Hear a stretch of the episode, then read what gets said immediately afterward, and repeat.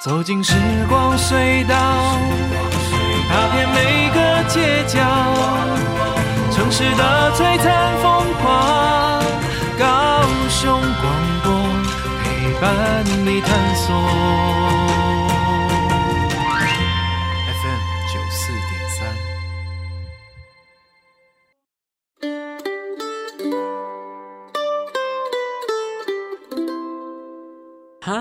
所有的伙伴，大家好，欢迎来到九四三人生小剧场，我是汉轩。不晓得这个星期伙伴们大家过得好吗？希望大家都过得很平安、很健康、很幸福。在今天呢，汉轩为大家邀请到了两位好朋友，要来我们的节目当中跟大家分享用表演来分享劳动故事的伙伴们。今天邀请到的是劳工博物馆的应轩科长，还有淑静馆员。Hello，Hello，大家好，我是应轩。大家好，我是淑静。是，今天真的很开心，因为呢，我们不只是来录这样的一个节目，而且我们是今天真的来到了劳工博物馆里面，然后呢，透过了在现场跟大家访谈的方式，来跟大家介绍这么特别的一个地方。这是全台湾第一个，也是唯一一个以劳工故事为主题的博物馆，对不对？那可不可以跟大家来稍微介绍一下劳工博物馆呢？劳工博物馆呢，其实是一个以劳工为主题博物馆，这个从名字里面就看得出来了。是。那但是其实因为劳博馆这个东西对于台湾的民众来讲是很陌生的，然后所以呃，我们其实在介绍自己的时候都会说，哦，就跟故宫一样啊，故宫其实有一些宝物嘛。啊。那其实劳博馆的宝物其实是劳动者们。那当然，劳动者们他一定会有一些。呃，代表他的人生故事的物件，那这些物件呢，就会是劳博馆的重要收藏。是，对。那所以劳博馆呢，其实呃，里面就是会一定会有劳动者的故事，然后透过呃我们最基础的典藏还有研究的工作，把这些内容呢转化成有趣的展览，还有推广教育活动，就是我们劳博馆最重要的任务了。是，那么呢，刚刚为我们介绍的呢是我们的应轩科长。那我就很想要问一下应轩科长是，因为我知道你对于就是在博物馆里面工作的每一个伙伴，或者是我们做的每一件事情，你都非常热情的参与在其中，而且在投身在其中的过程当中，不是那种哎我叉着腰走过来说哎矿麦哦你们在做什么？你是真的是全身心的投入在里面。我想要问问，就是可不可以跟我们的伙伴们来介绍一下，哎你自己为什么会有这样子的？一个呃，不管是热情、兴趣，然后有这样的一个机缘来到劳工博物馆呢？哎、欸，其实这个真的是因缘际会，是因为当时其实呃，我在要大学毕业、研究所毕业要进入职场的时候，其实真的不知道自己该做什么，所以就很幸运的考上了公务员。Uh-huh. 那就是在担任公务员的过程中，其实你可以了解说，哎、欸，其实行政工作它有它的枯燥，但是必要之处，是只是。在这个过程中，还是会觉得跟自己的个性没有这么相符，然后所以其实我过了一段蛮痛苦的时间。哦，真的吗？对，然后后来就是从台北回到高雄之后，刚好就呃就是有长官觉得，哎，我的性格比较活泼一点，然后就问我说有没有意愿要到劳博馆这边来担任科长。那我那时候就想说，哎，可以来挑战看看。那那时候到劳博馆之后呢，就发现说，哇，以前大学时代参加系学会。然后的那种跟伙伴们一起工作那种感觉就回来了，嗯嗯、因为老博馆真的是一个想象中很文静，但事实上其实每天都像 都像做工的人的一样的状态哦。这个可能不是像大家想象说哦，馆员很有气质，因为其实我们为了维护整个馆舍，其实可能爬上爬下、调灯啊，然后很多整理馆内的事物这些事情都是必须要做到的。嗯、所以其实大部分的时间我们可能。不会穿的整整齐齐，我们可能都会穿吊带裤啊，然后比较多适合工作的这种服装。对，然后就是透过这样子的，就是应该是说，我本身就是喜欢动手做的人，动手参与的人。那刚好这个工作是可以让我部分脱离我觉得比较枯燥的行政工作。对，所以我就还蛮热爱在劳博馆的工作。哦，原来是这个样子。我觉得劳博它是一个对于民众来说，我们是用。展出来沟通的地方，所以这样的一个沟通的方式，如果你没有热情，如果你没有想要跟观众、跟所有的听众，或者是跟所有来到这边参观的访客有所连接的时候，你真的就是坐在办公室里面。可是，当我们动手去做，当我们开始去想，诶，如果我是观众，我来到这个地方，我想要让他感受到什么的时候，我觉得那样的一个不同的环境、不同的心态，它真的可以改变很多不同的事情。是，那我就想要再来问一下我们的淑静。那淑静也是哇，我觉得哦，在公务人员的体系里面，今天为大家邀请到两位，真的是对于他们的工作非常非常热情的两位伙伴。那淑静也是，不管是在展演，或者是在策划，或者是在整个培训这些演员的过程当中，然后呢，你都会看到他非常非常用心，非常的用力去做好每件事情。然后重点是，这里是一个博物馆呢，它怎么会跟演出有关系？跟戏剧有关系呢？那我们先来问一下我们的淑静，是哎什么样的一个机缘之下，有这个机会来到了我们的劳工博物馆，然后开始在做这样的一个不同的推展的方式呢？哎，我那个时候其实我在劳教中心，我们劳工博物馆其实是后来才成立的，本来原来的劳教中心是只有两个课，那后来我们在民国九十八年了以后，我们就是成立了劳工博物馆。那当时我们的主任其实就是对我还还蛮感觉对我在这个劳工博物馆的这个工作应该还蛮适合的，所以就把我从活动科那边调到这边，调到劳工博物馆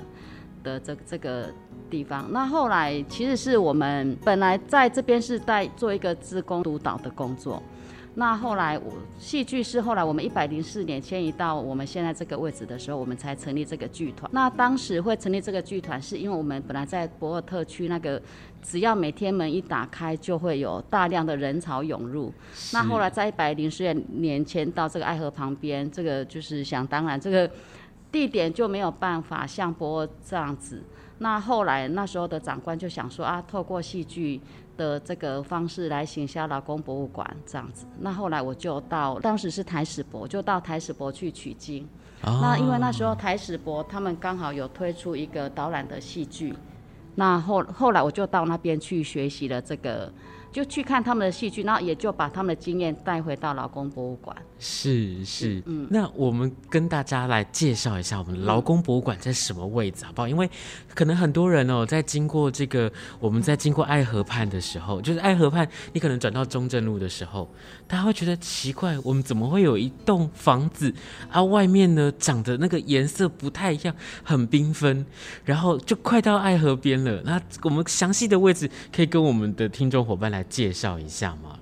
好，其实如果要找到劳工博物馆呢，其实是呃很容易找到，因为它其实是在一个呃就是爱河边的河东路跟中正四路的这个交叉口。那如果假设比较是老高雄的朋友们，应该会知道说这边有一个台银的总行，就是高雄台银的总行。嗯、那我们就在台银的正对面。是。对。那所以其实如果以呃河的出海口的流向来看的话呢，我们基本上就是在爱爱河的左岸。然后这边刚好是前进区。哦是是，重点就是在于说，哎，所有的听众伙伴，你知道他在哪里？可是你有走进来欣赏过他们带给你很多不同的精彩、不同的故事吗？因为真的从你打开门之后走进来看到的这些故事，不管是静态的展出，又或者是我们在不定时的时间，我们会做出戏剧的展演。我觉得在这个过程当中，真的是很用心、很用力的去推展，不管是在老公的故事也好，又或者是在在劳动的现场的故事，带给大家很多不同的感动，或又或者是重新回到那个年代，可不可以跟我们听众伙伴来介绍一下，就是当时候为什么会想要用戏剧这样的一个推广的方式来跟大家分享这些东西呢？当时那时候是想说，因为人潮的关系，所以我们想要透过戏剧是戏剧的方式来推广我们劳工博物馆，然后透过这样子的戏剧展演来让民众可以进到我们劳工博物馆。其实我们刚当时在推的时候真的很辛苦，嗯、我们那时候也是有做过定目剧，可是每次就是我们每次演演出前，就是真的是都没有人，那我们都还会在演出前到我们的大门去啊，对着路过的行人说：“哎，你好，哎，我们这边今天有一个戏剧展演哦，欢迎，都是免费的哦，欢迎你们大家可以进来这边观赏戏剧。”然后，但是说真的，大家来去匆匆，他们有他们原来的目的性在，嗯，所以你说你从这边的人把他们邀请进来，其实非常的困难。嗯哼，对对对。我相信透过了看演出这件事情，他可以去看到更多不同的东西出现。例如说，为什么我们要做戏剧？为什么要用戏剧的演出？其实。很多的时候，戏剧它其实是生活当中，可能以前它是一个休闲的活动，可是透过了戏剧的作品、戏剧的刻画，我把很多人的人生或者是时代的故事，我把它放在了短短的戏剧里面。你可能透过了十几二十分钟，可是我看到的是一个时代。他所代表的故事是什么？我觉得劳勃他出现在高雄，然后劳勃的志工队透过了戏剧的演出，在高雄去做这件事情，它更是具有特别的意义存在。这边其实我想要补充一下，刚刚苏静所讲的哈，就应该是说，当一刚开始，劳勃会开始做。就是戏剧，完全是为了因为要拉客人嘛，就讲讲讲直白，就说我今天希望 有人可以多多的，因为我们做的比较多有趣的事情入馆，那听起来像是不得不为，那但是其实过了很多年之后，你再来看，你会发现说，哎、欸，其实所有的博物馆都在做一模一样的事情，包括刚刚淑静讲的台式博。也都是呃，也有在他们的常设展里面去推出这种呃，用戏剧式的导览的方式来吸引民众入馆嘛。那其实我会觉得刚好这样子的一个巧合，然后让劳勃开始呃，就是投入资源去训练我们的呃志工，然后也刚好有淑静这样子一个戏剧督导的角色，有办法一直带着志工一起成长。我觉得他就是一个。非常美好的事情发生在劳勃馆里面。是是，因为呢，我们节目叫做人生小剧场。那我们其实是跟声音有关系之外，其实最重要的就是跟表演艺术有关系。然后，我觉得自己很幸运的是，我在几年前我就开始跟劳勃我们有合作，我们就开始去。遇到了这群志工伙伴，然后开始去，不管是写故事、培训，然后做演出，我都看到是每一个人对于做这件事情的，他都充满了热情。不管是台前幕后，又或者是在劳勃里面的每一个伙伴，其实对于推展这件事情，大家都是很努力、很努力。所以我就在想，今天有这个难得的机会来跟大家分享，其实也更想要跟大家推荐，就是去年开始，我们就推出了一出戏，然后这出戏有一点像是。一个呃定目剧的形式，那我们在每一个月都会有不同的时间去做这样的演出，可以跟大家来介绍一下这个故事吗？对，我们这个定目剧当初的构想是我们本来是要透过这个戏剧展演是有一个课程的一个延续，所以就邀请了那个我们的杨景文导演来帮我们策划了这个戏剧。好，就是其实这一出戏呢，他刚有提到说劳博馆一开馆的时候有一先有一出。本来要推广的戏嘛，是，是。那那一出戏演完之后，其实后续没有很稳定的一个支持的力量，让我们一直、一直营运下去，一直 run 下，把戏剧一直 run 下去。是。那但是后来就发现说，哎、欸，其实志工们很有这个心，他们有这个兴趣，嗯，嗯然后他们也都一直还在队里面。然后后来我们就。有想说，哎，是不是搬来这边过了两三年，可能博物馆的这个硬体设施有一些重新调整之后，那是不是可以也搭配我们的这个推广教育课程？我们其实有规划做一个小朋友的劳动教案，然后跟性别劳动啊有关系的这个领域的，那所以才跟淑静讨论说，哎，是不是可以？再把之前曾经在这个高雄发生过的这个工伤事件，然后再结合交通处区女工的故事，然后去做一出新的戏剧出来。那所以才会在去年年底的时候把这出戏弄出来。对，不过这个前期其实劳勃还是有尝试过，比如说呃，可能是到很多学校啊，很多其他的机关去做这种推广式的短剧。那也有尝试在。展场里面开发这种导览式的戏剧，那也是希望说，哎、欸，透过比较软性的演出，可以让大家了解内容嘛，了解展览的内容。嗯，那所以其实，呃，这一次的这个去年年底这一出《挥洒青春女孩站起来》这一出戏，是相对来说是比较长的戏剧。嗯，那也是在可能这几年劳勃迁馆之后这几年，因为有办法把演员可以 push 到。可以演出长剧的程度，哦、然后才有办法在去年年底把这出戏推出来。是是，好的。那么呢，我想哦，就问一下两位伙伴，就是说，过去在做不管是戏剧的推动或制作上面，有没有让你们觉得印象很深刻？不管是在制作上或者在演出上面的故事，可以跟我们的听众伙伴一起来分享一下的呢？这个部分我可能就要讲一下，就是我们高雄是海洋的城市嘛，所以我们在一百零八年有策划了一个船传的一个常设展，那就是配合的船传的开展，我们有做了一个新剧，叫做《这准新》，就船传的常设展叫《这准心爱问港呼爱我》，然后它这个过程大概就是在讲，就是造船技术的一个传承，师徒度制的一个传承。是。那当时我们在戏剧排演的时候啊。其实就是我们就是照以前的模式，就是去做一个哦，好像一个是道具的一个 setting 的在那边演演演，嗯，演到最后我就我就忽然间想到说，哎，我一直很想要，因为我之前到台史博去取经的时候，他们那时候刚好是做了一个新形态的导览，叫做戏剧导览嘛，嗯，那戏剧导览就是透过就是博物馆现有的展示空间，然后由导览员结合说演的方式，然后将文字转化为故事。然后透过戏剧来还还原这个演绎这个历史嘛，所以那时候我就跟我就跟我们那时候的老师小丸子老师，我就跟他讲说，哎，我们不就是在展场里面嘛？我就跟他讲，我很想要做那个导览式的剧场。然后那个老师当时也是很厉害，就是他就说好，那你们先在这边排戏，然后他就去 run 了半个小时，回来就说好，然后就开始带着我们演出这出戏。就是导览式的剧场，从师徒制的一个传承啊，造船的口口诀，什么这准心爱问啊，然后就是怕显存啊，孙蝶鹤的这种，就是整个口诀，然后就是带到后面他们当时的辛苦面啊，整个带出来。我那时候就哇，就是我到现在还就是还是很讶异，说哇，老师怎么有办法在半个小时，然后就把我们这场戏。就是带出来，其实他也是算是一个还原历史，还原当时他们造船师傅的一个透过那种哦墨绘知识，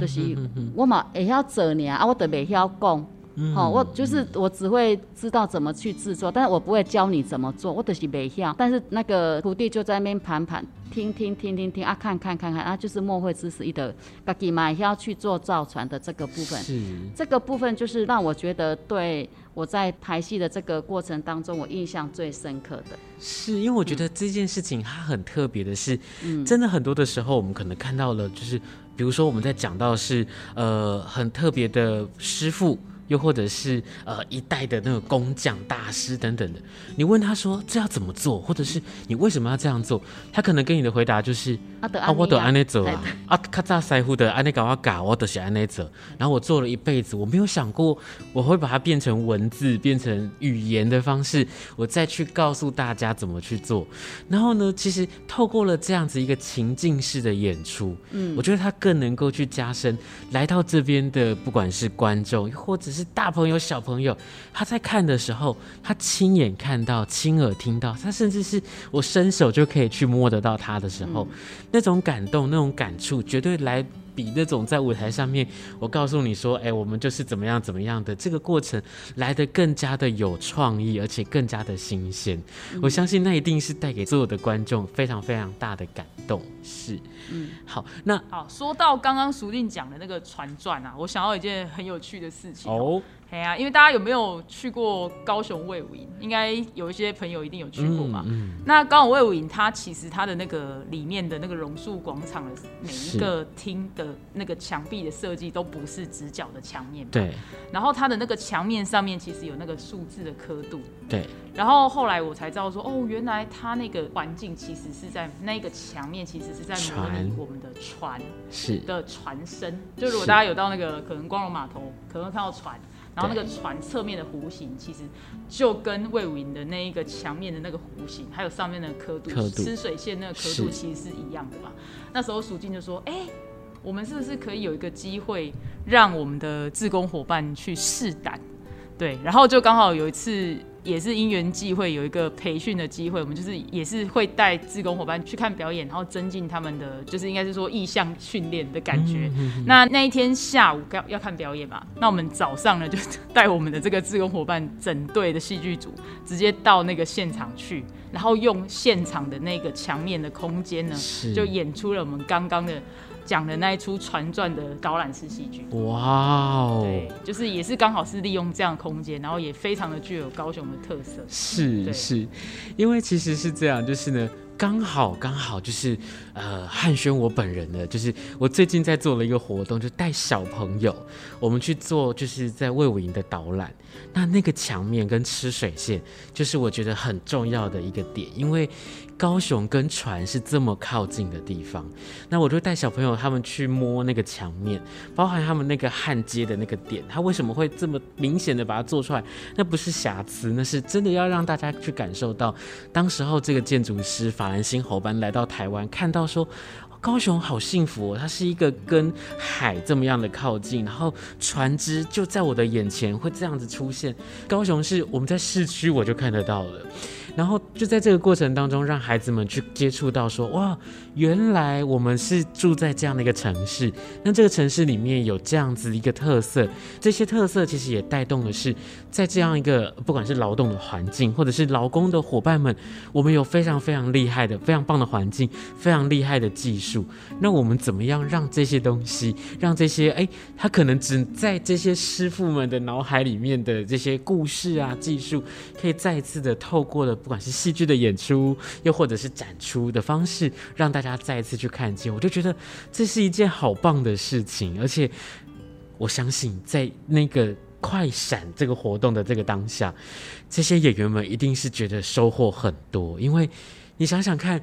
平常我们在演出的时候，这些观众可能是为了你来的哦，他为了来看演出来的。可是今天我们换了，我们今天是到了这个现场去，我是主动的演给你看。那不只是要训练胆量。勇气，然后对于现场所有的环境，会不会有一个小朋友跑过来跟你说：“哎，我要怎么样啊？”又或者是他可能在看的时候，他会及时丢给你一些他想要跟你互动的东西。哎，这个时候就是真的是考验演员的功力。我也相信这么有意思、这么这么特别的活动，对这些表演者或者对大家来说，一定是很丰富的一场经验，对不对？是，那么呢，好，那我们就想要来跟大家再来介绍一下，是从去年开始一直推出的这个新的作品。这个新的作品，我觉得一定要大力的跟大家来介绍一下，因为刚刚我们有讲到了说，这个当时候呢是什么样的一个情境之下，我们去做了这样的一个故事。那也在今年呢，我们就是想说，是不是诶，疫情比较趋缓了，那我们是就固定的在每一个月，我们就会有演出的时间，然后邀请我们在高雄的伙伴或者是来自全台各地的伙伴都可以走进劳博来看到这出戏，可不可以再一次跟我们的伙伴们来介绍一下这出戏，好不好？我们这部《挥洒青春，女孩站起来》这个戏剧，嗯，是透过戏剧展演的方式来带领大家只看到，就是当时我们加工出口区女工她们的，就是为了一个家庭的付出，然后可能是父诶家里。环境不好，或者是爸爸身体不好，然后就是为了家庭，然后为了比如说出来赚钱给哥哥弟弟，他们可以继续升学。当时的女性的这个部分都是会比较以牺牲的一个方式，然后出来工作。嗯，嗯。然后这个戏剧里面其实有三个女工，那一个是对未来充满了希望啊，好像是哇，我可以出来为家庭付出的那一种，是就充满希望的一个。诶、欸，国中刚毕业的一个小女生，那一个是比较时代的女性，她就是已经是一个十九岁，然后就是在工厂工作了三年，但是她不愿意屈就在工厂里面，她想要去追求她自己的梦想，所以她想要半工半读，她不要一辈子都在当一个女工的一个新时代的一个女性。是，然后一个是二十八岁，有点算是任劳任怨，但是她也是没办法。大家都知道，就是为了生活，但是没办法，她一定要继续这样子工作下去。就是我们是以三个不同个性的女性，然后带出这样子的一个戏剧。那透过 Podcast 的方式，比较现代新颖的一个说书的方式，然后把这个戏剧引出来。然后其实我每次观众的回馈啊，都是让我觉得很感动。就是高中六号沉船的这个事件啊，嗯嗯，哦，就是很多观众朋友会在很容易的哭点都会在这个地方，是，就是整个戏剧，然后包括我们的展场的一个氛围，然后包括整个音乐跟演员的演出，就会让人家就是。心酸呐、就是看到那种女性，然后为家庭付出，然后最后连生命都就这样子没了的那一种心酸。是因为我觉得情感的投射，那真的是在戏剧里面最有魅力的地方。因为很多的时候我们在看台上的故事，你会因为台上的故事笑啊，或者是哭。你可能没有经历过这件事情，可是你的生活当中、嗯、生命里面，你可能有某些部分那些情感的碰触，你会真的去感受到说，对耶，当时候我怎么这样？又或者是，对耶，我曾经也是跟他一样，可能是迷惘，但是我找到方向了。嗯、那透过了这样的一个方式去激励每一个来看演出的观众，我觉得那是一件很特别的事情，而且。刚刚舒静在讲的时候，我觉得有一个很特别的点，一定要跟大家介绍是。这个演出它不只是戏剧的演出，其实整个展场的设计也非常的用心。嗯、因为，嗯，你想想看，他在讲一个历史的故事，可是这个历史我要怎么样在演出的过程当中，其实当你一走进来之后，你就真的来到了这个不同的时代。我想是不是也可以跟我们的听众伙伴来介绍一下，这一次我们为了这出戏，然后我们让整个演出的现场做了很不一样的改变，可不可以来跟我们的听众伙伴来介绍？一下呢？好，这个部分的话，可以由我这边来来来分享一下哈。好就是其实劳博馆在经营的过程中，常常会呼应到很多我们的上级单位对于劳政领域的想象跟需求的，就是要求这样子。然后像劳动女性女性的这一块，就是会一直被问：哎，你们馆内的女性劳动者在哪里？因为包括牵管的时候，我们在外面那只公仔也是男性的形象嘛。那虽然说我们后面在呃可能在立面的调整，也把一些女性劳动者的形象都放在我们的马赛克墙上面了。嗯、但是其实，在过去一开始筹备的时候，它累积的很多很多口述影像的素材，都还是以男性男性为主。那其实我们就一直在这个过程中，非常的想要试图去调整这个性别比例很不平均的状况。那后来就想说，哎、欸，其实现在以现有高雄的这个劳动文史的，可以被比较完整的挖出来文本，其实就是哎、欸、那个二十五熟女墓的这个工伤事件跟加工出口区女工的故事嘛。是。然后那时候才想说，哎、欸，那要不要趁这一次做这出戏的机会，把三楼的小剧场去做一个场景的重现？然后这个场景的重现呢，它同时也可以去在没有演戏剧的时候，也做一些跟女性劳动者重要时间节点有关系的这个展示跟布局。嗯嗯，然后所以呃，这一个场景才会被设计成那个交通所区的工厂里面的状况。是。然后在就是天花板的这一块时间的长河上面呢，嗯、我们就放上了几个。呃，劳博馆觉得对于台湾的女性非常重要，尤其劳动这个领域上面非常重要的时间节点。那所以其实呃，观众朋友如果到劳博馆的这个小剧场来看的时候，即便是在没有演出的时候，你也可以看到说，哎、它不仅是一个剧场，它也是一个展场。对，是真的觉得很推荐，很推荐大家。不管是来看演出，不管是走进这个展场里面来感受一下当时候这个时间的长河，我们都可以一起徜徉在其中。我这边还有一件事情想要分享，是就是其实呃，为了了解这个加工出口区女工的这个故事，在就是我在劳博馆任职期间有接触到，比如说纪录片，然后有一些史料。然后可能有些文字性的东西，你可能在看的时候，你会你就了解了这个故事，嗯、但是就是你很难感同身受，没有办法自己投射在其中。对，然后后来这出戏做出来的时候，我我我自己看的时候，会觉得，我会觉得哇，原来这出戏很赚人热泪，就是他，就 我没有想、嗯、想象过说，因为我觉得我看到的是那种跟。纪录片完全不一样的感动。哦，我真的觉得这个故事真的是太精彩，因为我觉得里面有很多很多值得大家一起分享、一起探讨的故事。赶快来跟我们的听众伙伴来介绍一下，如果我想要知道这个演出的资讯的话，我可以到哪里去看呢？那我们劳工博物馆的小剧场每个月都有一场的定目剧的一个演出。嗯，那我们下半年的的演出时间是在每个月的第三周的周六下午两点半。那欢迎大家打给这回小姐来劳工博物馆看戏剧，然后看阿公阿妈他们那个年代打拼的的故事。是，嗯，然后相关的讯息呢，大家可以看那个劳工博物馆的脸书，然后还有我们的官网的报名的讯息也都可以看到，都可以找得到。对对对对，OK。我们八月份的的活动讯息会在七月二十五号上架，那欢迎大家上网来报名。那